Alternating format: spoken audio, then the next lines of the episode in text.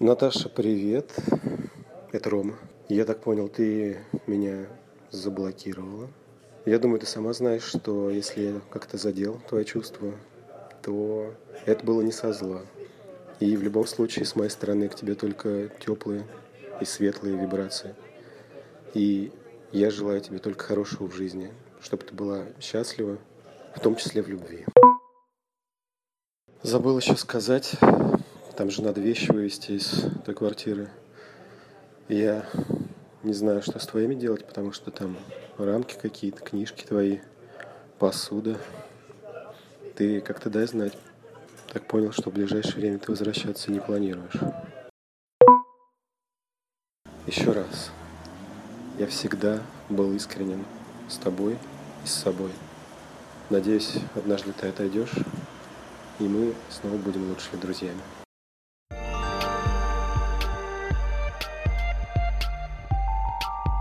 Привет, это первый эпизод из личной жизни, подкаста о самом чувствительном.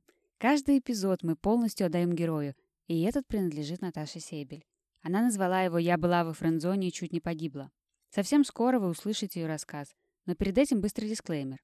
Наташа упоминает запрещенную на территории Российской Федерации соцсети Инстаграм, употребление алкоголя, табакокурение, а также описывает эпизоды психологического насилия. Мы не рекомендуем прослушивание подкаста лицам младше 18 лет. Все материалы, которые мы используем в эпизоде, предоставлены нам героиней. Это был такой период жизни, когда что-то странное со мной происходило. Но я думаю, что что-то повлияло на меня, что я угодила в такие вот отношения.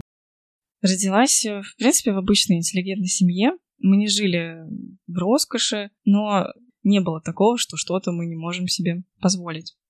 Папа главный был, конечно, у нас. Говорил всегда, кому что делать. Выбирал, кто чем будет заниматься. Соответственно, это было то, что он считал нужным и важным, правильным что вот так должно быть, и это должно быть обязательно сделано. Ну вот, например, сказал мне, вот ты будешь играть на пианино, и у тебя не было шанса бросить. Было бессмысленно жаловаться, все равно происходило так, как э, скажет папа.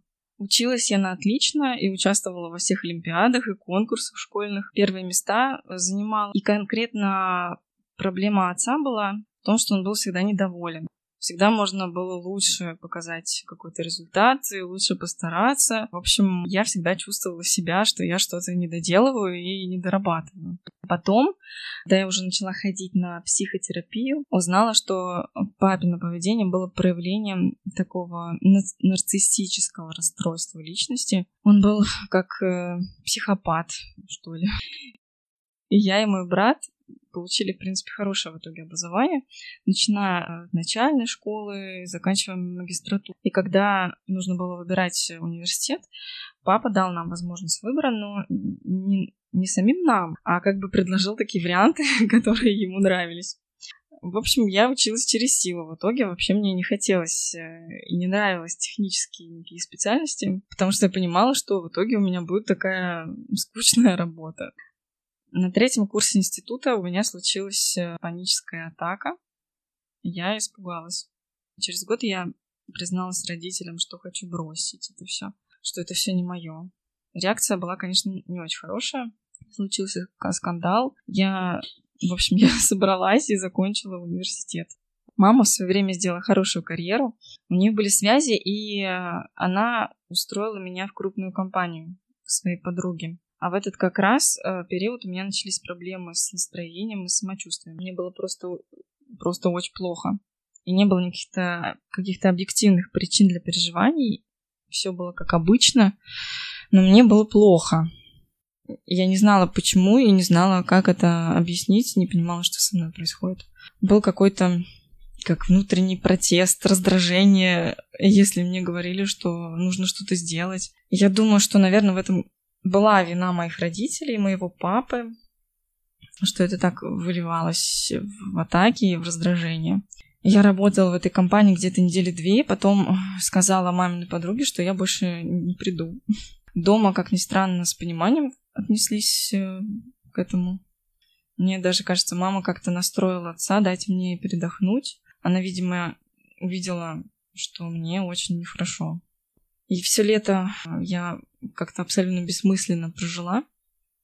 ни с кем не общалась. Меня устраивало просто жить без всяких смыслов, без планов, э, без целей. В общем, такое лето тюлени. Было интуитивное чувство, что я на какой-то грани, и что лучше, наверное, сейчас вот пожить именно так. Короче говоря, просто хотела, чтобы меня оставили в покое. Смотрела сериалы, смотрела их тоже странно. Иногда даже не понимала, что именно я смотрю. Как бы ни название, ни сюжета, ни кто герой, ни что они делают, я вообще не могла запомнить. Был какой-то случай, когда мама зашла ко мне и спросила, что я смотрю. И в этот момент я понимаю, что я вообще не знаю, что я смотрю. То есть просто параллельно идет картина, что-то там происходит. Но ни как это называется, ни о чем происходит, что там происходит, вообще сказать не могу вообще. К осени атмосфера дома начала накаляться, а я все так же ничего не делала. Родители тогда решили сменить тактику. И они стали требовать от меня, чтобы я устроилась на работу. Начались скандалы. Папа как-то сказал мне, что он больше не будет меня обеспечивать, и что они выполнили свой родительский долг и дали мне максимум того, что чтобы я жила хорошо. И теперь я должна сама себе вот зарабатывать на жизнь. Как и где им все равно. Но, в принципе, я и сама понимала, что надо работать, что надо выходить как-то из этого состояния. Но не знала, что хочу делать. А то, что могла делать и кем могла работать, не вызывало у меня никакого вдохновения, наоборот, выгоняло в состояние ужаса. В конце сентября я все-таки устроилась на работу официанткой. Это вышло случайно. Я просто шла вдоль бульвара, увидела объявление на двери кафе, что им срочно нужны официанты. Зашла туда.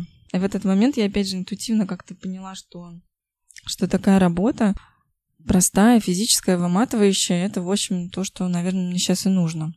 Меня взяли. Две недели я вышла, две недели, то есть я училась, а потом я вышла на работу. В общем, в целом, наверное, это было правильным решением. Дверь была прям для меня. Э, я приходила домой еле живая, без ног и без сил. Падала на кровать, э, засыпала. Это было тяжело, но при этом мне это как-то очень подходило к моему состоянию. К тому же вокруг были люди, это было непривычное для меня окружение, была какая-то легкость, и я немножко отходила от своей э, этой замкнутости, в которую я попала. Родители отреагировали плохо, конечно, на мою работу, даже не сомневалась. Папа решил, что я сделала это на зло, чтобы позлить его, и требовал объяснить. Отношения стали совсем плохие, он меня начал обзывать и оскорблять. Я понимала, почему он так делает, но э, как-то объяснить свой выбор было невозможно. Скандалы продолжались. В какой-то момент я сказала, что раз э, я такая самостоятельная, то мне неделя на сборы своих вещей и поиск нового жилья. На работе я стала спрашивать у коллег, может, кто-то знает, кто сдает комнату. И мне повезло, потому что девочка, которая работала у нас с менеджером, сказала, что у нее есть знакомая, и она как раз ищет соседку себе.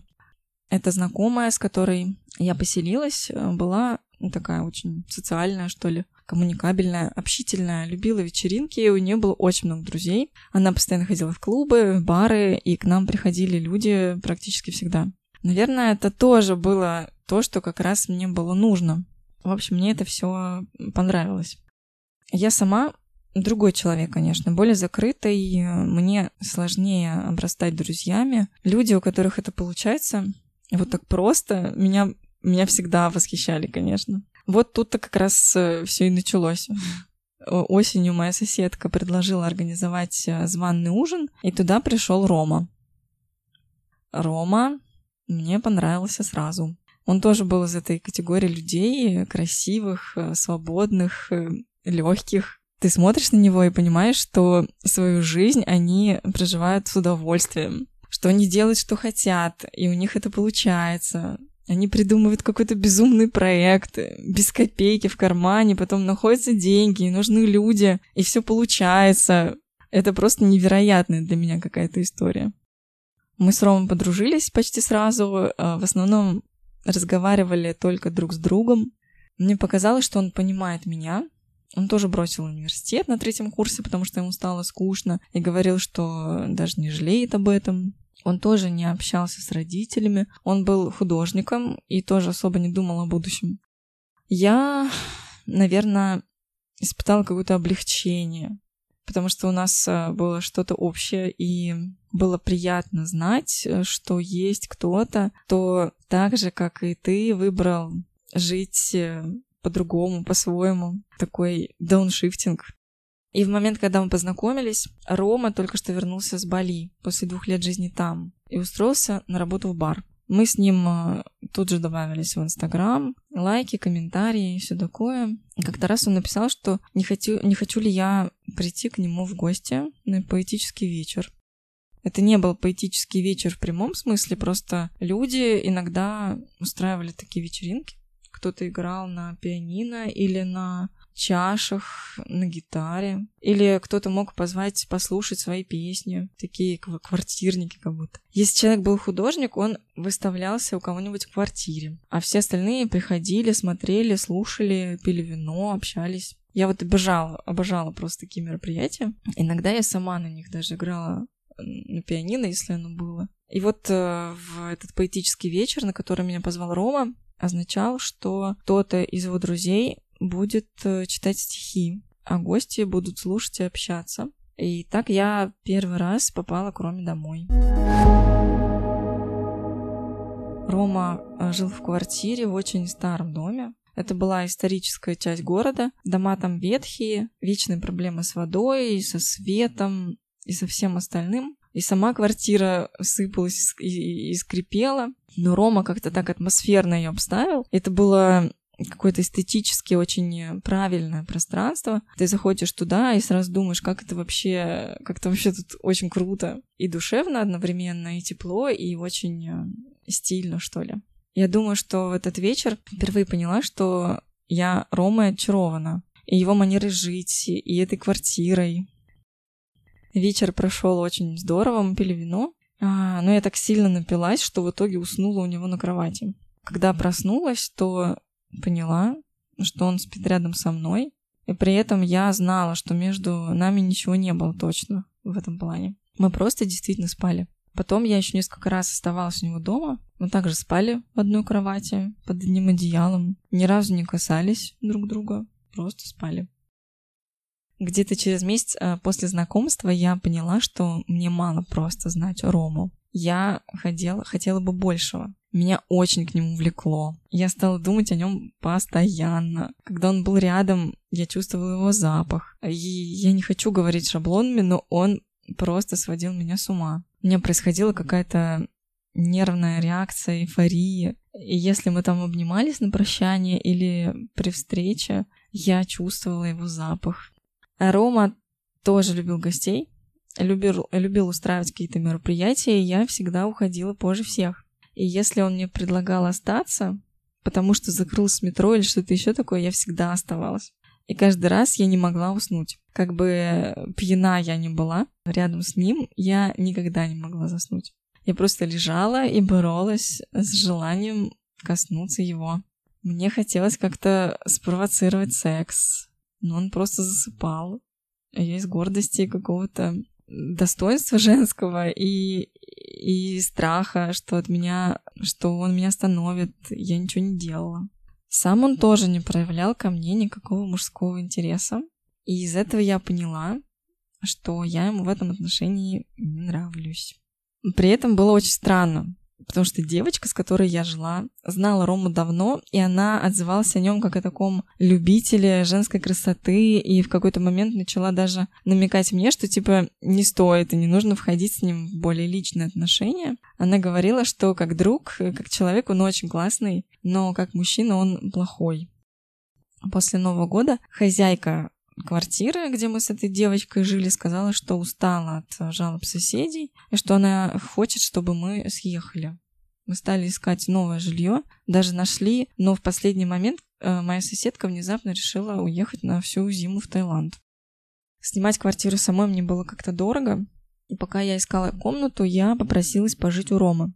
Мы были уже довольно близкими друзьями, поэтому это не было как-то странно.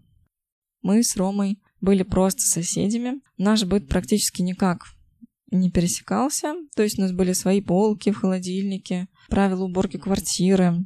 Мы очень уважали всегда личное пространство друг друга, но как это бывает с влюбленными людьми, мне хотелось, чтобы ему было просто хорошо. Я много и круто готовила. Например, я делала маленькие приятные подарки. Я всегда старалась делать э, это просто так, как бы без какой-то благодарности в ответ.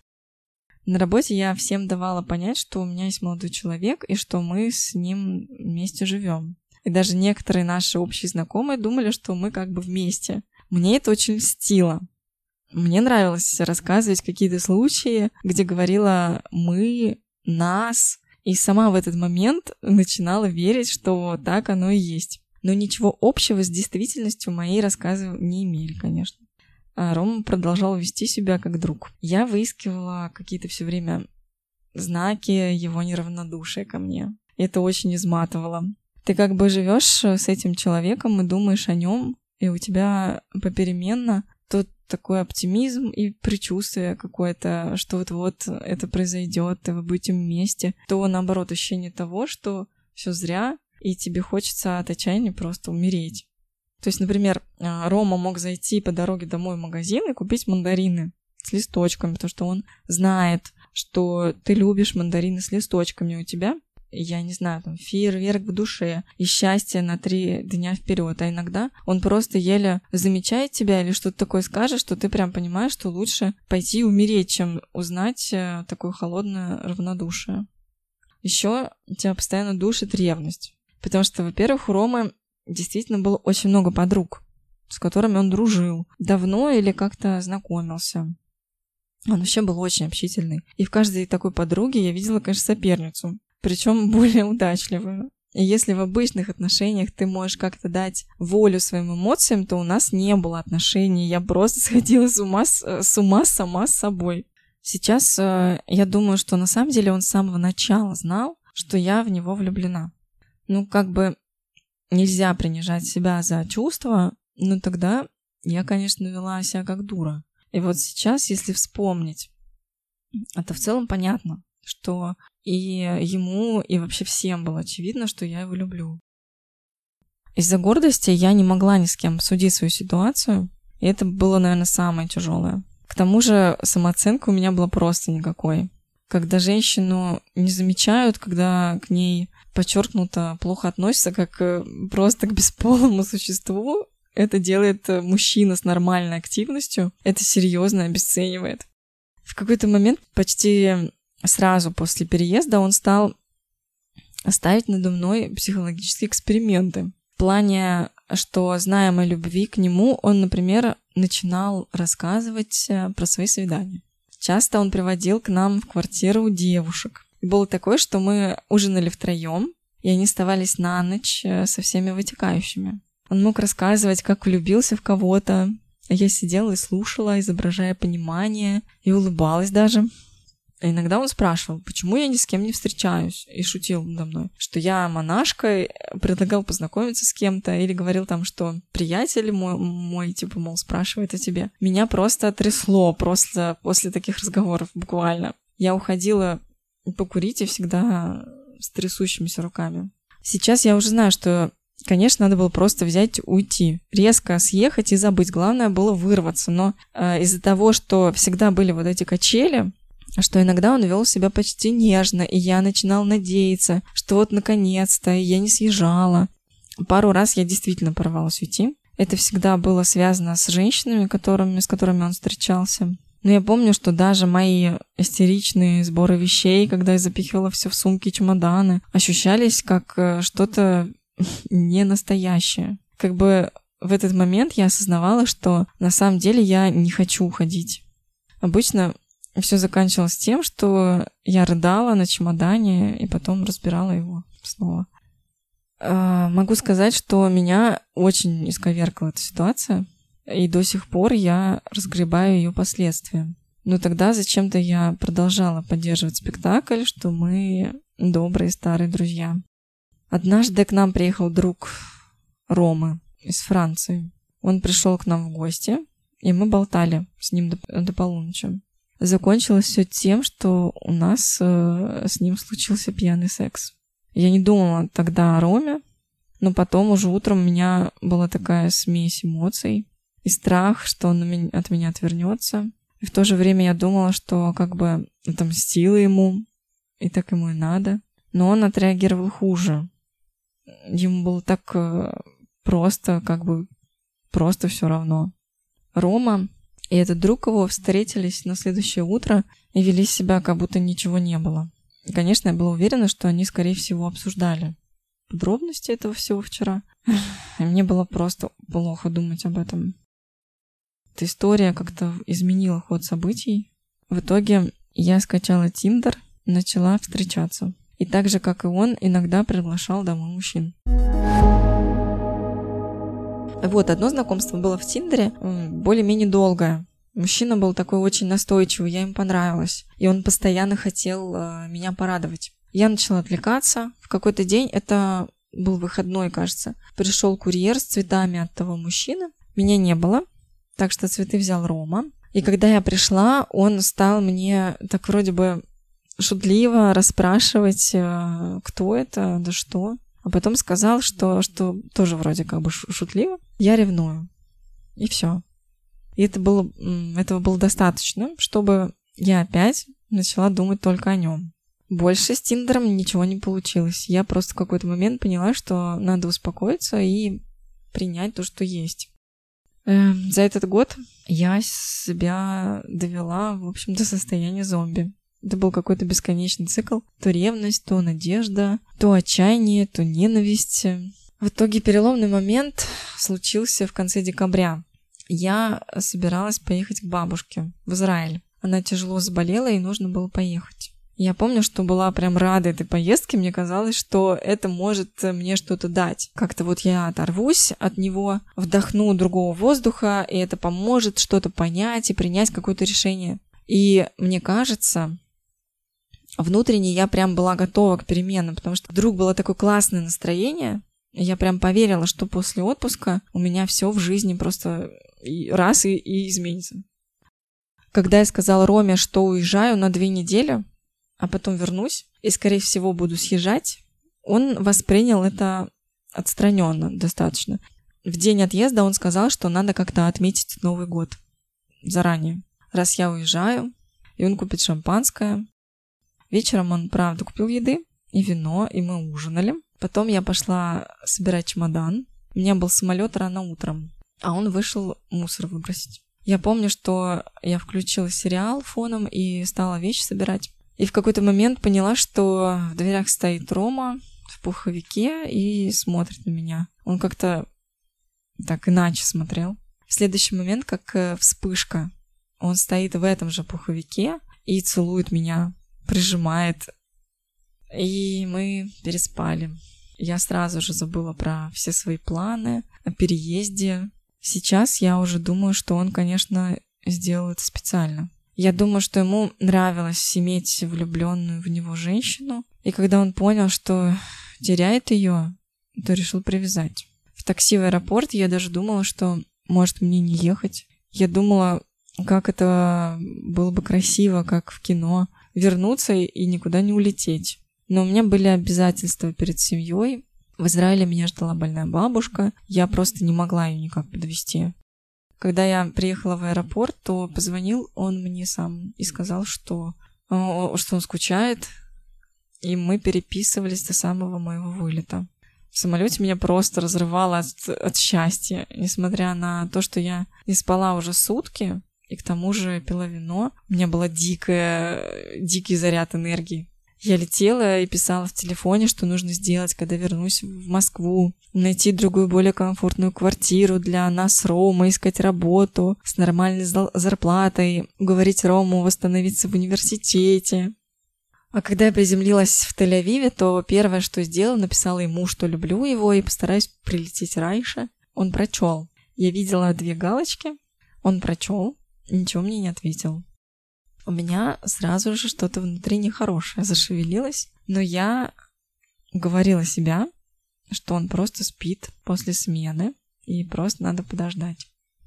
А, я ждала буквально просто с телефоном в руках, проверяла постоянно в сети ли он или нет. Он не писал весь день и не отвечал на мои звонки, и только уже ночью я получила сообщение, что он вот напился, и только так может мне сказать, что ему очень жаль, что он чувствует себя виноватым за то, что произошло, и просит у меня прощения.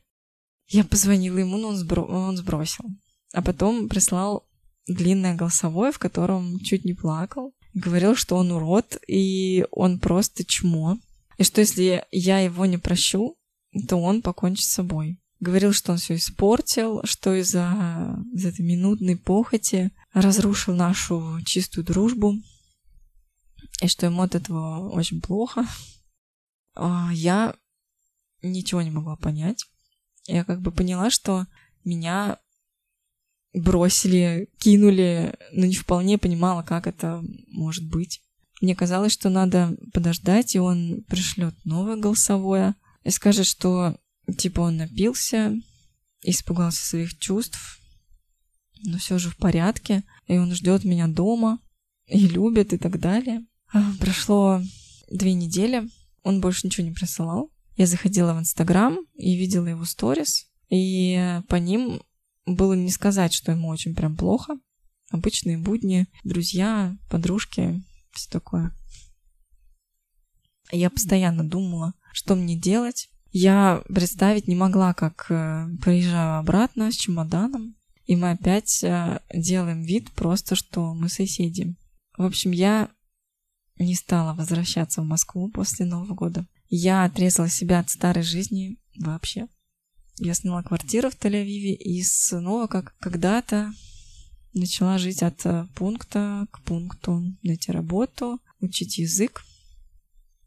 Очень родители, кстати, помогали. С Ромой мы больше не общались, но все еще оставались друзьями в Инстаграме. Я много раз хотела отписаться от него или даже заблокировать, но все время останавливалась. Я не забыла о своих чувствах и по-прежнему любила его, считала лучшим мужчиной, но уже мечтать перестала совсем. Однажды утром я увидела, что он переехал. В сторис он делал обзор новой квартиры. Он ходил по комнатам, открывал двери и рассказывал, что здесь, что там. Квартира была после ремонта, большая и ничего общего с той, в которой мы жили. Последняя сторис была из спальни. И там был такой сюжет. Не знаю, как сказать. Он открывает дверь и говорит, это спальня. А я вижу, что на кровати лежит девушка и что-то смотрит там с телефоном. Она поднимает голову, откидывает волосы и смеется. Я помню, что у меня руки просто стали холодными и ватными, и сердце стучало в ушах, в висках. А она смотрит на меня и смеется. Я посмотрела эту сторис, наверное, раз двести. И весь кошмар ко мне заново вернулся. Я опять не спала но несколько ночей, мне было очень плохо. Физически, душевно. В конце концов, я пошла к врачу, чтобы он прописал мне снотворное. Он спросил, есть ли причина, почему я не сплю. Я зарыдала прямо у него в кабинете. Меня, в общем, отправили на терапию. Психотерапевт, к которому я ходила, был первым человеком, которому я рассказала все как есть. Она сказала, что мне надо прекратить смотреть его соцсети, но я все равно заходила. За это время а, э, лента его сильно изменилась. Там в основном был он и эта девушка. Они путешествовали, гуляли с друзьями, с ее собакой. Он ее целовал. Каждый раз я не могла удержаться от мысли, что эта девушка лучше меня, красивее, и нет ничего удивительного что он меня не полюбил. Через полгода неожиданно я увидела пост, э, что он сделал ей предложение. Там были слова, как сильно он ее любит и обещает сделать все, чтобы она тоже его любила. Я не знаю зачем, но я нажала сердечко. Наверное, он тоже видел это, тут же написал мне в личные веселое сообщение, типа «Привет, кудряшка». Я не ответила. Мне было очень плохо. Но я все равно не блокировала его, хотя потом несколько дней жила в каком-то тумане. Не могла ни на чем сконцентрироваться. Жизнь продолжалась, и, в общем, когда я не думала о нем, то все было более-менее. Но один раз я проснулась утром, и там была целая простыня войсов с пьяными признаниями. Рома говорил, что скучает, и что я была самый близкий для него человек, и все такое. Я опять не стала отвечать я подумала, что отвечу, если напишет еще раз, но уже трезвый. И, видимо, протрезвев, он просто забыл, что отправлял их и просто пропал. Потом я завела себе другой аккаунт и не стала добавлять его в друзья. Это был большой прорыв, мне очень помогло, что я так сделала. Но однажды Инстаграм спросил, не хочу ли я добавить э, этот контакт э, Ромин к себе. Я машинально нажала на его аватарку, чтобы посмотреть, что там. И увидела, что он выложил фото с новорожденной дочкой прямо из родильного зала.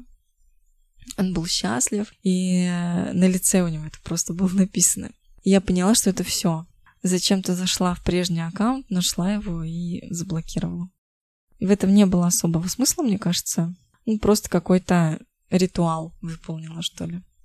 Спустя месяца два Рома снова мне прислал пьяное сообщение. Я шла по улице и читала уже по ходу.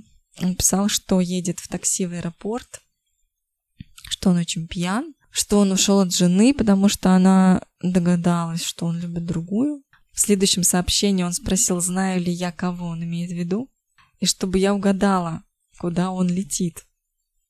А в третьем спросил, люблю ли я его еще. У меня мурашки опять по спине побежали. Но я остановилась, вдохнула воздух и заблокировала Ромин номер. Эта история очень сильно мне навредила. Я рассказываю ее, чтобы каждый человек понимал, что если вы в тайне влюблены, лучше сразу сказать и понять, безразличен к вам человек или нет. И если безразличен, то просто двигаться дальше. Иначе будет больно. И будет больно очень-очень долго.